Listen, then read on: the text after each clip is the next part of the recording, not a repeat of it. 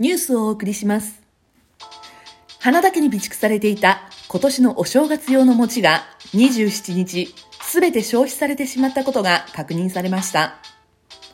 この餅は昨年末、花田の実家で疲れたもので、年明けに持ち帰らされたものです。調べによりますと、これらの餅は雑煮やぜんざい、定番の砂糖醤油をはじめ、あらゆる手段で食べられました。カビを防ぐため小分けにして冷凍するまでもなく、胃袋に収まったということです。番組の取材に対し、花田は、むしゃむしゃしてやった。今年は餅とチーズと蜂蜜の相性の良さを発見できてよかった、と話しています。あまりに早すぎる消費に、体重増加など様々な心配が飛び交っています。この番組の提供は、ラジオトーク、基地に絡む糸。